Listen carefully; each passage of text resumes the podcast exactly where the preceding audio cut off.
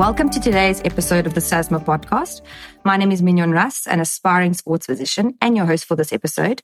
And today I'm delighted to be joined by Dr. Adrian Rotunno. So Dr. Rotunno, a qualified sports physician and physiotherapist, is a full-time partner at the Cape Sports Medicine Medical Practice based at the Sports Science Institute of South Africa. He's the medical director for the UAE Team Emirates Pro Cycling Team, the chief medical officer for the Total Sports Two Oceans Marathon, head of medical for the Cape Town Spurs football team, and a consultant race doctor for Absa Cape Epic and other sporting events. His own sporting achievements then also include his South African national and provincial swimming colours. Welcome to the show, Adrian, and thank you for taking the time to meet with me. I know this is an exceptionally busy time with you leading up to Tour de France, but we're really grateful for your time. So I think today's focus will mainly be on your role as the medical director for UAE Team Emirates. And uh, thanks to the release of the new Netflix docu-series, Tour de France Unchained, I suspect the hype leading up to Tour de France this year will be even greater. So it's great to catch you in South Africa before you jet off again. And I think to start us off, it would be great for listeners just to find out how you got involved in cycling medicine and whether it was always a dream or something that came was quite unexpected for you. So hello everybody. Thanks for having me on and thanks Minjon for inviting me. It's, it's a pleasure to be here and obviously represent SASMA and, and take it forward in podcast. So yeah, for me, cycling was always a sport that I loved ever since being a kid and riding a bike. And then obviously as I got older, I started getting hooked and my first race was the Tour de France where I think I watched three weeks solid and failed probably all of my school exams at the time and, and just really got hooked on the race and the dynamics and structure of, of that race and what it takes to compete in that race. And then after high school and things, I, I hung up the rugby boots and the body was getting battered and bruised. And I thought, well, let me start with cycling and started doing my own layman weekend warrior kind of stuff. But, and obviously going into sports medicine, and particularly a, a love for the sport of cycling. I've tried to match the two. And so back in, I think it was 2013, 2014, I, I banged on the door of, of MTN Qhubeka. And at the time was Dr. John Patricios, who was head of medical at the time. And I literally banged on his door. I think it was his car door actually. And, uh, and I had a chat to him and I just, I asked him if I could just come and be part of the squad or at least do some learning and shadow. And my colleague of mine, Dr. Jared van Zayden, was, was also heading up the unit at the time at, at MTN Qhubeka. And went down to training camp and and just basically joined the team from there. I was fortunate enough to be invited on as staff uh, in the end and and working in the team environment as a team doctor for a professional cycling team that at the time they were pro continental, not in the big leagues yet in the world tour. But stayed with them for the time until they became world tour. Some great successes of that team. And then they morphed into different iterations from MTN Qhubeka to Dimension Data, etc. Uh, and then, and then, yeah, that's how I sort of cut my teeth in the beginning. And, and then in 2019, we, started up with UAE Team Emirates. Hmm. And I took over as head of medical. This is now my second year from my colleague, Dr. Jeroen Swart, who was there previously. And yes, as a unit, we manage a team based out of Cape Sports Medicine. But that's the, in a nutshell, how I got into it. Mm. But I, I literally remember, and it was a rainy afternoon and banging on the door and just basically begging to, to be let in. And I was very lucky enough to be given the opportunity and taught by good people. And yeah, it was, uh, and the rest, I suppose, is history, but it's never imagined that one day it would be here at yeah. world tour level this hard, this type. That's, I mean, that's very cool. And I think that kind of leads into our next question with where you are now. So, what is your role as medical director of Team UAE? So, my role's it's pretty much a full time job. I'm trying to balance that. with The clinic is often, often quite tough. So, sometimes it's late nights and and with the job goes a lot of traveling and which often seems quite romantic to to to most people but when it's part of mm. your job it loses its appeal quite quickly. It's more of a job than anything else but it is part of the job and you just got to get through it and get it done but my role effectively is to I oversee the I'm responsible at the end of the day for all 30 of our athletes plus the staff. Mm. People forget that there's also staff entourage and we sort of 100, 120 plus in total. So staff get ill too and have to manage them accordingly and refer as necessary. And that's 24 7, 365. The cycling is a sport that goes from January normally to October. That's the season. So it's a long season. And, and we do, we cover approximately 400, 450 race days mm. per year. So it's more than a race a day. And sure. I have to oversee the medical management of on the ground at each race and make sure we've got a full medical team per race as well as then should something happen at a race, we have to manage that acutely on the scene if somebody needs surgery or we need scans done, wherever they may be. So that's also developing a network with international mm-hmm. doctors, international hospitals, laboratories, etc., where we can say, right, he's in, in the middle of Spain. What's the best place he can go to? This hand surgeon there or this knee surgeon that side. Where's the best place to get a hip MRI? Sure. All those ins and outs, which you learn over time yeah. and you develop over time and it's still developing. Yeah you can never have enough international relations, particularly given where we are in the southern tip of Africa. So geography is always a, an issue. So I oversee our medical team, which we consist of seven doctors, but four SA based and three European based. We, and then basically we're a multidisciplinary team uh, that I oversee, and that includes, and so one half of that is performance, the other half of that medical.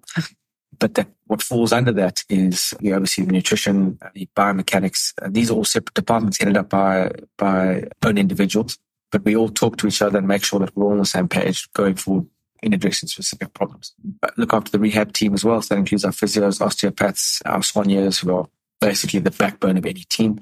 They're worth their weight in gold, and there's no way as a cycling team would have a soigneur.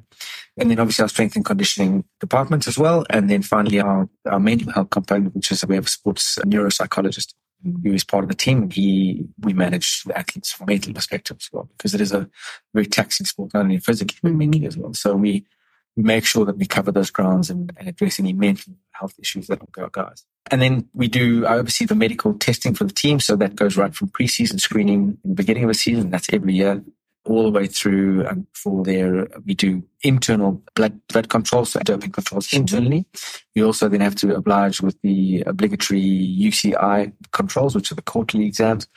And then obviously ongoing medical problems as they develop and evolve over the year. We have to do all our health protocols. So obviously all the health protocols that goes from concussion to infection control, heat acclimation, jet lag, you name it. We have to develop protocols because should those things arise, we need to know how to address the problem.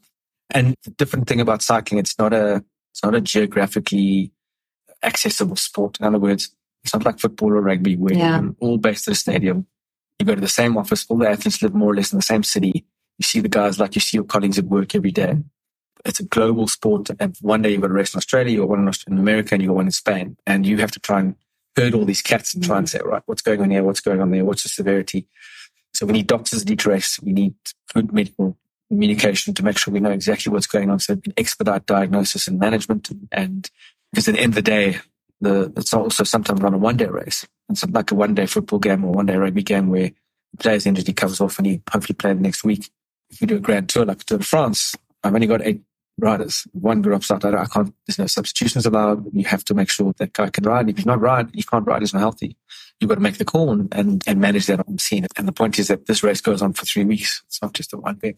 So there's a lot of it's a lot it's a lot more different to your regular sports. Mm-hmm. Trying to um, put an umbrella around that and manage that is is it's timiest and it, it, takes a lot of there's a lot of balls in the air pretty much.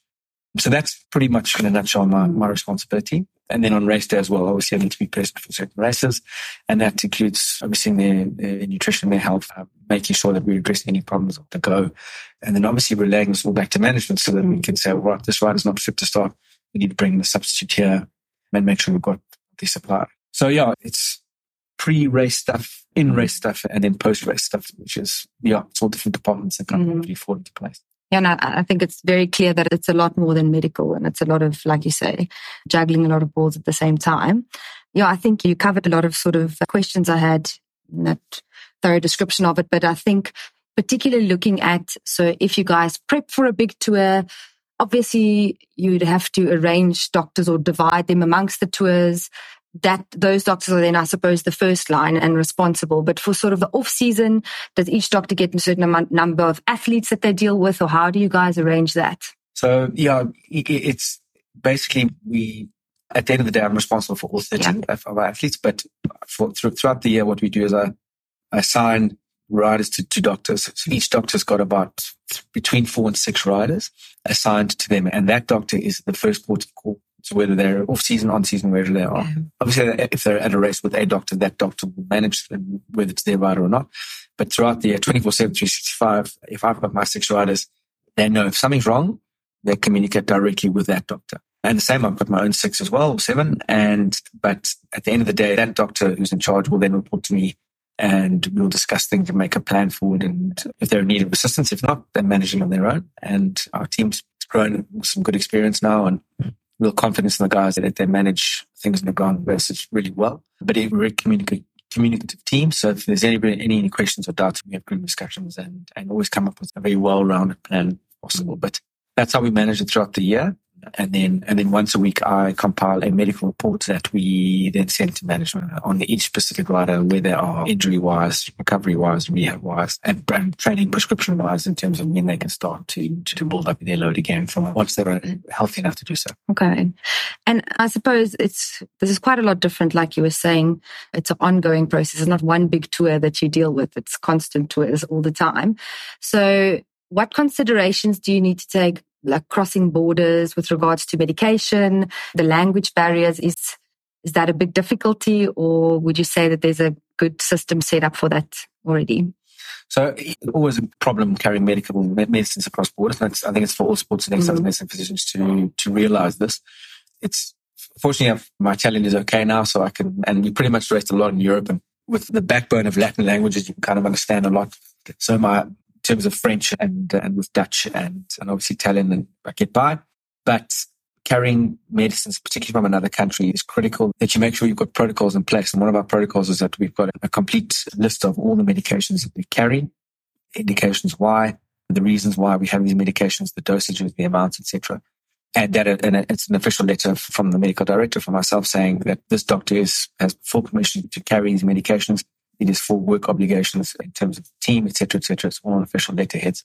So there is documentation that is that is signed and stamped and that travels with that doctor. So should there ever be an issue, and certain countries are far more stringent, like Australia, etc. I mean, I was stopped at the border there for two hours. Which I felt like I was on a television program, Border Patrol. and and, they, and to their credit, they went through every single drug, medication. They checked that it was all legal, all checked and, and accounted for. And then they brought a second list, which was the World Anti-Doping list. And they said, well, these some medications you take like adrenaline or morphine, where in case there's a resuscitation, etc.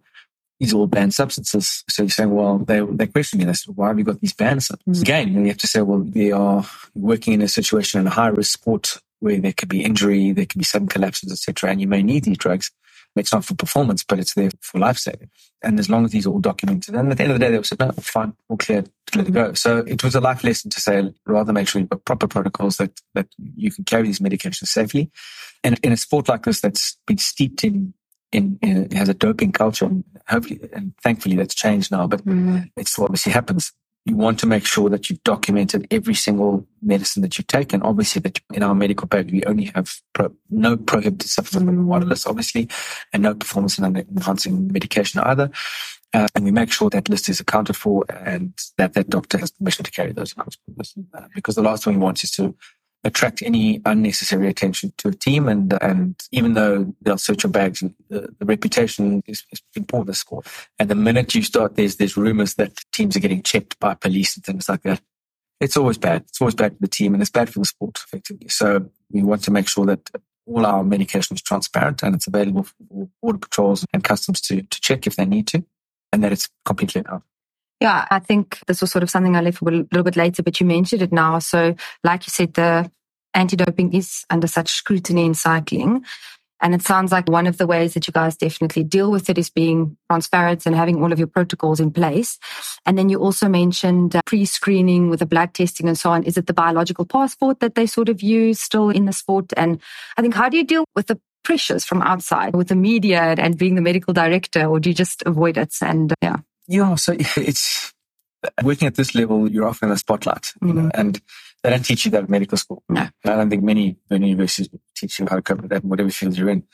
And that's something that I've had to learn with through experience and messed up a lot and learned a lot in doing so.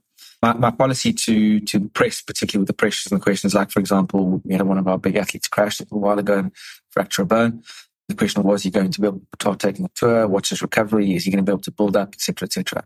And my process is that I stick to facts. I don't get involved in any emotion or the hype or the sensationalism of it. It's more about the, I stick. My job is to stick to the medical facts. My job is to make sure that athlete we have a, an accurate diagnosis, we have a proper management plan going forward, and that I can then say, this is the problem, this is the management forward plan forward, and this is how we progress.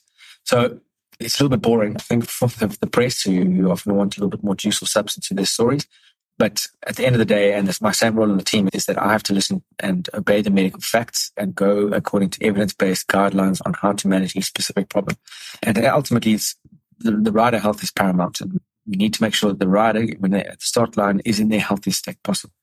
So I answer what I need to answer, and that's it. Otherwise, I do try to stay out the limelight as much as I can. But yes, it's a high pressure situation, and it calls for quick decisions on the fly. You haven't got it's not one game again where you can mm. take a guy off and make a decision later. It's got to be made that night because the next day the race moves on. It doesn't wait for anybody. And at the end of the day, that decision rests with myself and our team and, uh, and our medical team, and it's and again, that's why I have discussions. We have open, it's a very lateralized kind of approach where we try and involve not, and not just the doctors, we try and involve the, our rehab team, our physios, even our soigneurs sometimes. They know the riders a heck of a lot better than me ever And they spend a lot more time, quality time with riders. And they may, I may, I rely on them to, to tell me bits of information that are going to help us manage this rider better that, that he may not share with me. So it, it really is, you know, communication is part of or the skill in communication is part of, of developing, in, in, coping with that pressure is definitely something that I rely on and that I use quite regularly to get through that too. And I think that leads into our next question quite nicely. So cycling is arguably one of the most painful sports, for lack of a better word. And Tour de France must be at the pinnacle of that pain cave that athletes are in. And so what parameters do you actually use for these riders and to monitor their health on and off tour? Because I mean, you're essentially dealing with these superhumans that can feel no pain and push through any form of discomfort, and that includes illness. I think you mentioned a little bit about a multidisciplinary approach, but are there other parameters that you are using? How do you go about it? Yeah, so I mean, use a variety of parameters, and that's the intrinsic, extrinsic uh, approach, basically. So cycling, it's a numbers crazy sport where you know you you're molding man with machine, and then you with through all that inter- interface, you get a whole lot of data. That's all your physiological parameters, your power outputs, your VO2 maxes, your, your functional thresholds, all of these parameters that we use. So the point is you can analyze a million numbers, but if they're not meaningful and they're not helping you, guiding you and saying, well, if a rider feels X, the plan should be Y. There has to be evidence behind all those things. So we, firstly, we follow mostly evidence, all evidence based approach to these kinds of parameters. And what we've developed now, and we're still developing with our, one of our sponsor companies, G42, is that they're doing a, an us, which measures, it combines all the extrinsic and intrinsic variables that we use. And so, so that includes all the subjective stuff, like from riders, includes their mood, their sleep, their RPE, so the rate of perceived exertions of particular training sessions, their heart rate variabilities. some new devices to monitor those, which automatically upload onto the app. Temperatures, sleep regulation, all those factors that appetite, how they're feeling, what's their general feeling after training, before training. It, it combines all that information and then we look at all the objective parameters, and that's hours of training, intensity, the type of thresholds that they're doing, what their powers, functional threshold tests, all those parameters that we use, and the coaches that specifically the performance department will monitor those because they do their weekly mm-hmm. prescriptions. That all gets put into the to the app as well, and basically we, we hope to overlay, superimpose the objective with the subjective parameters, and if they're all moving in the same direction, mm-hmm. you more or less know that riders is peaking or building towards a peak. But things like, which we're looking very much into now, is heart rate variability. And as, as soon as that starts to, to diminish and we'll go away from their baseline, because everybody's got a different baseline. So we're not doing serial measurements, a snapshot measurements. We're doing, we do serial measurements. So we understand that rider A has this baseline, rider B has a different baseline, but this is his normal. Then we can start to see, well, hang on a second, week before a big race, he's feeling a little bit tired, he's reported some fatigue, his heart rate's a little bit higher than expected for this workout. And look, his heart rate variability's gone down. We might say, before he's even feeling sick, we'd say, oh, a second. Let's talk to this rider. Let's see him. Say, let's get him examined. Let's get him checked out. Is there something cooking? And we may then pick up potential illness prior to that happening and saying, all right, let's intervene now. Try and throw the kitchen sink at him in, in, in terms of what we can and what's allowed and say, all right, let's get him there. And if we can kind of sidestep an illness and make sure he's still on the start line in a relatively healthy state, then we've won. But at least then and if we don't get him to start line, it's not the end of the day, but at least we've made sure that we don't push him into training and thereby maybe possibly exacerbate the infection or put his organs in danger if he does go and exercise with the virus on board. And, and again, it's, it's about monitoring that health, not just to get him to the start line, but it's also in the build up to that and saying, are you healthy enough to build up to that point, to that peak? Because you're not healthy enough to build up to that peak. There's no point in pushing and all you're going to do is regress and your recovery is going to be delayed and potentially do damage and bring you back a month later than you would have originally. So, so we monitor these things quite strictly and we have regular, again, at, at the backbone of this is communication. Uh, a rule of our doctors is that we communicate with our riders at least, at least every two days just to make sure that you touch base. And then, as I said, we compile a full report every week so that we are staying up to date. Even with the smallest little niggle, you can say, hang on, this guy got a little something here, potentially a tendinopathy starting to brew. And now as the training ramp is, is going up for Tour de France, for example, we need to keep an eye because in the middle of the Tour de France, the last thing you want is a seizing up because you can't pedal a bike anymore. So yeah, we use a variety of parameters. And then obviously the biochemical stuff, so blood passports. And that we match with the UCI obligatory test, which are the quarterly tests, but we also do our own internal six weekly monitoring. And those are performance variables that we monitor and we make sure that they are staying within their ranges. Because by now we have serial measurements in each guy and we know, for example, this is his testosterone to cortisol ratio. This is his, where his HP should be. Is he breaking down muscle with his creatinine kinase levels more than usual? So that might delay recovery. So we, we put all those into the pot as well.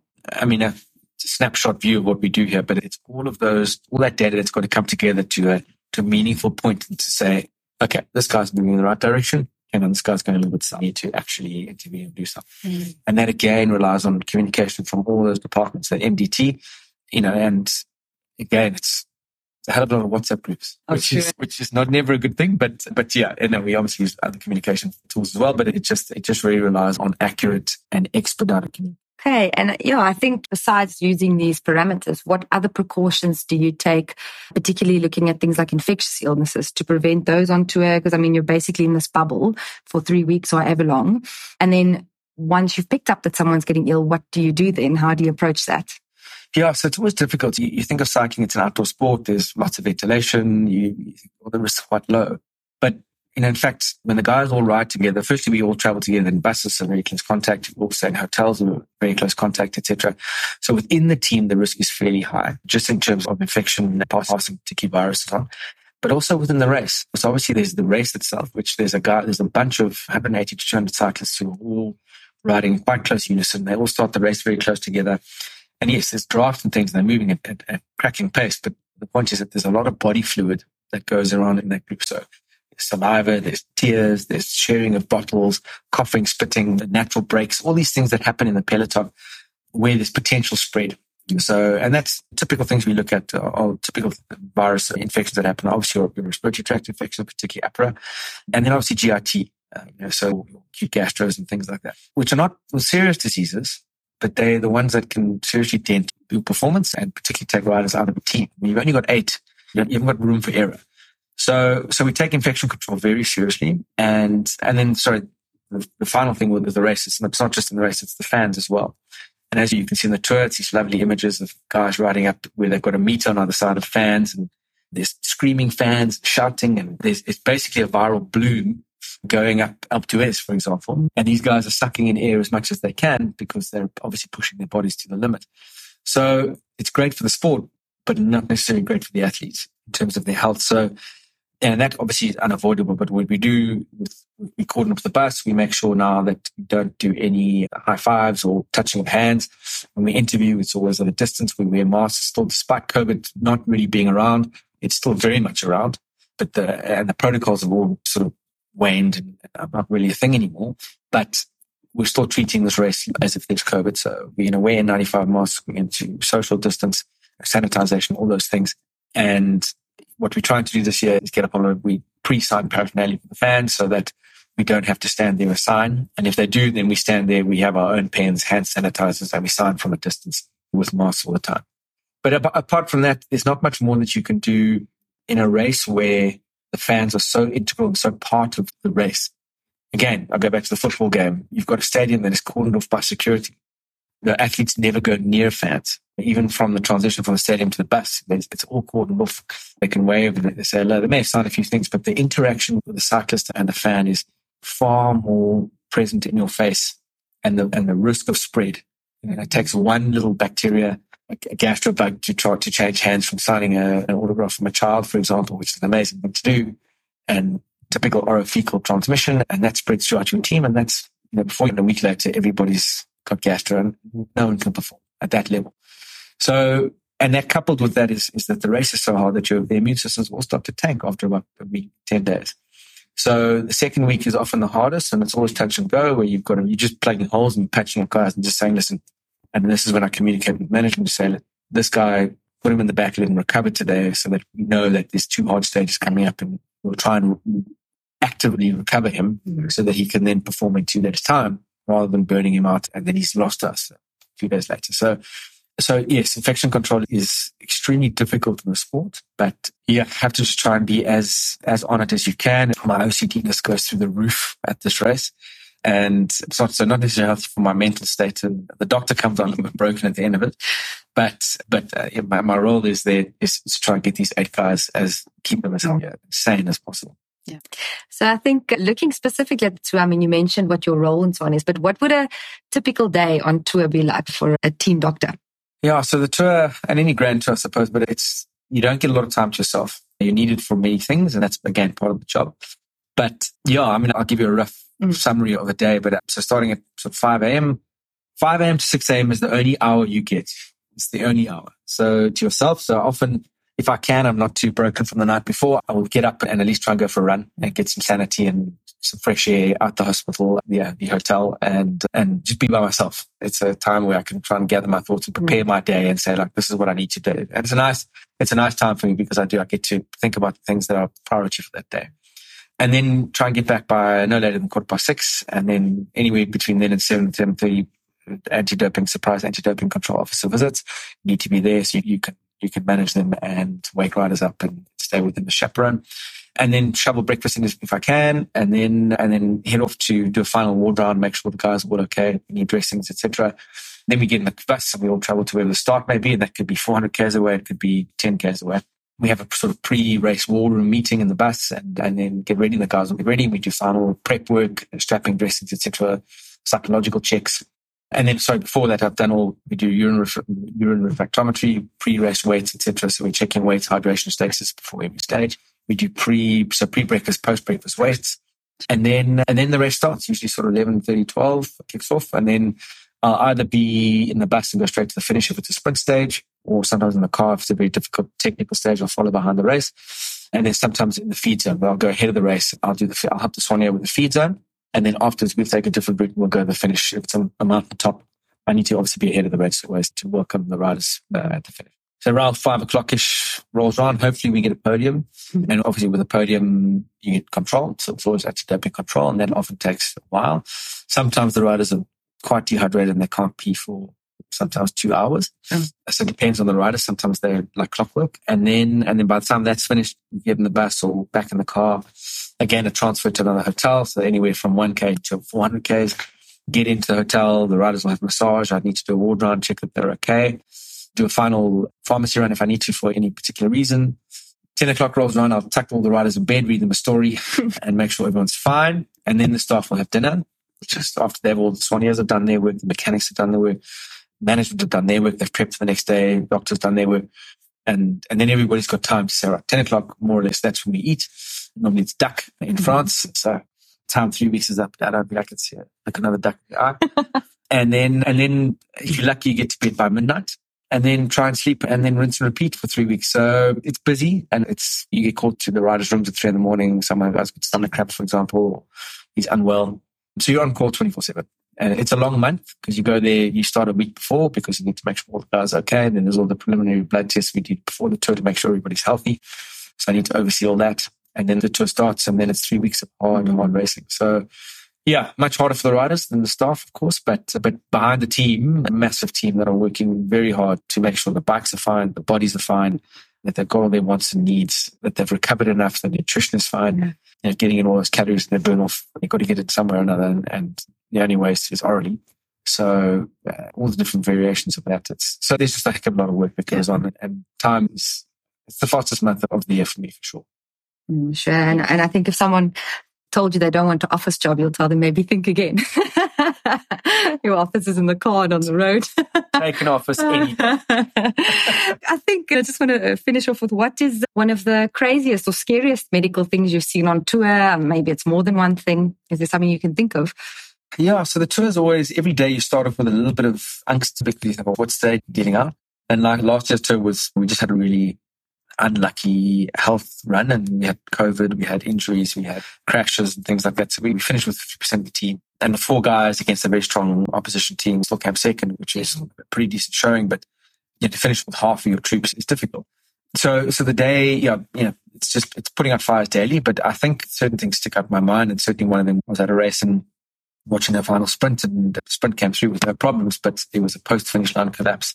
And, and athletes like this, they're not like lay athletes where a post finish line collapse, you think, okay, is it more of a postural hypertension, exercise induced hypertension uh, issue? You, don't ever see these riders collapse because they're conditioned that this is their day job. We spend eight hours a day seeing patients. They will spend mm. eight hours a day on a bike.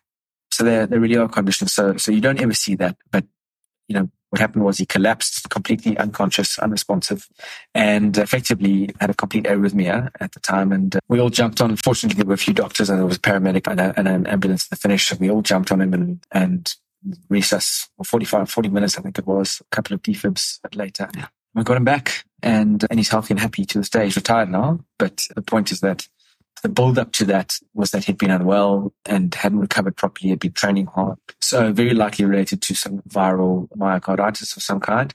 And, and basically almost cost him his life. And that was a really, a real wake up call uh, for me. And obviously it was in the midst of COVID as well. And he had COVID a month before that. So he had a severe bronchitis plus COVID a month before that. So racing at this level where your heart rate is going anywhere between 180 to 210 beats a minute, good four, three, four, five hours when the intensity is big. Those heart muscles take a lot of strain. And so realizing this, just again, for me, a, a rider's health is absolutely mm. paramount.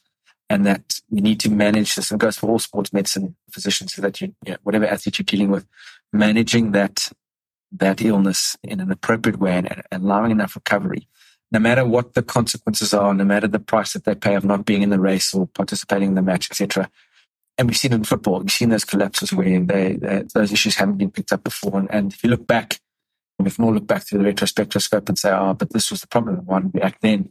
It's easy to say. But again, with pressures of teams and sponsors and of the athletes themselves to play the sport that they love, and it's hard to curb them when they're feeling well. This guy was feeling well, wasn't feeling ill. But it's that build up that now all the puzzle comes together and you say, actually, hang on a second. That was where the problem was. It's just manifested on that. So luckily we got him back and he's fine, but, and he's got back with his healthy family again, thankfully, and he's got a young family. But yeah, so that, that was probably my scariest mm-hmm. moment. And other things, I suppose, we have had sort of one of my team captains, etc., who's crashed out of the race early and really does dash your hopes in terms of this was, uh, we were, we were basing our entire strategy on this guy. It's, you hearing from the doctor when you're when your management is always bad news. You never want to hear from the doctor. And unfortunately, you have to do a lot of communication at that time. And and at the end of the day, if your star rider gets called on it, but it's never being a bearer of bad news because that's what you are. If there's no news, it means you you're managing things and everybody's healthy. That's great. But yeah, being the bearer of bad news is is not a pleasant part of the job, but it is part of the job. So yeah, that probably must give Actually, nothing's like that happens again. No, sure. I mean, I think there's so much more to chat about, but we'll probably ended there today. And yeah, Adrian, I just want to thank you so much for this opportunity. I'm sure that by the time this podcast is aired, Tour de France might be already on the go. But we really wish you everything of the best. And we hope that you and your team have a very yellow Tour de France this year. And yeah, I hope that it's a healthy one, mostly for you. Yeah, thank you very much. For me, health is the yellow. Yeah. So, sure. but obviously, a, yellow would be nice to bring home. But it's going to be tough this year. Yeah. We'll give it a full go. Thanks, Thanks for having me. Thanks, Adrian.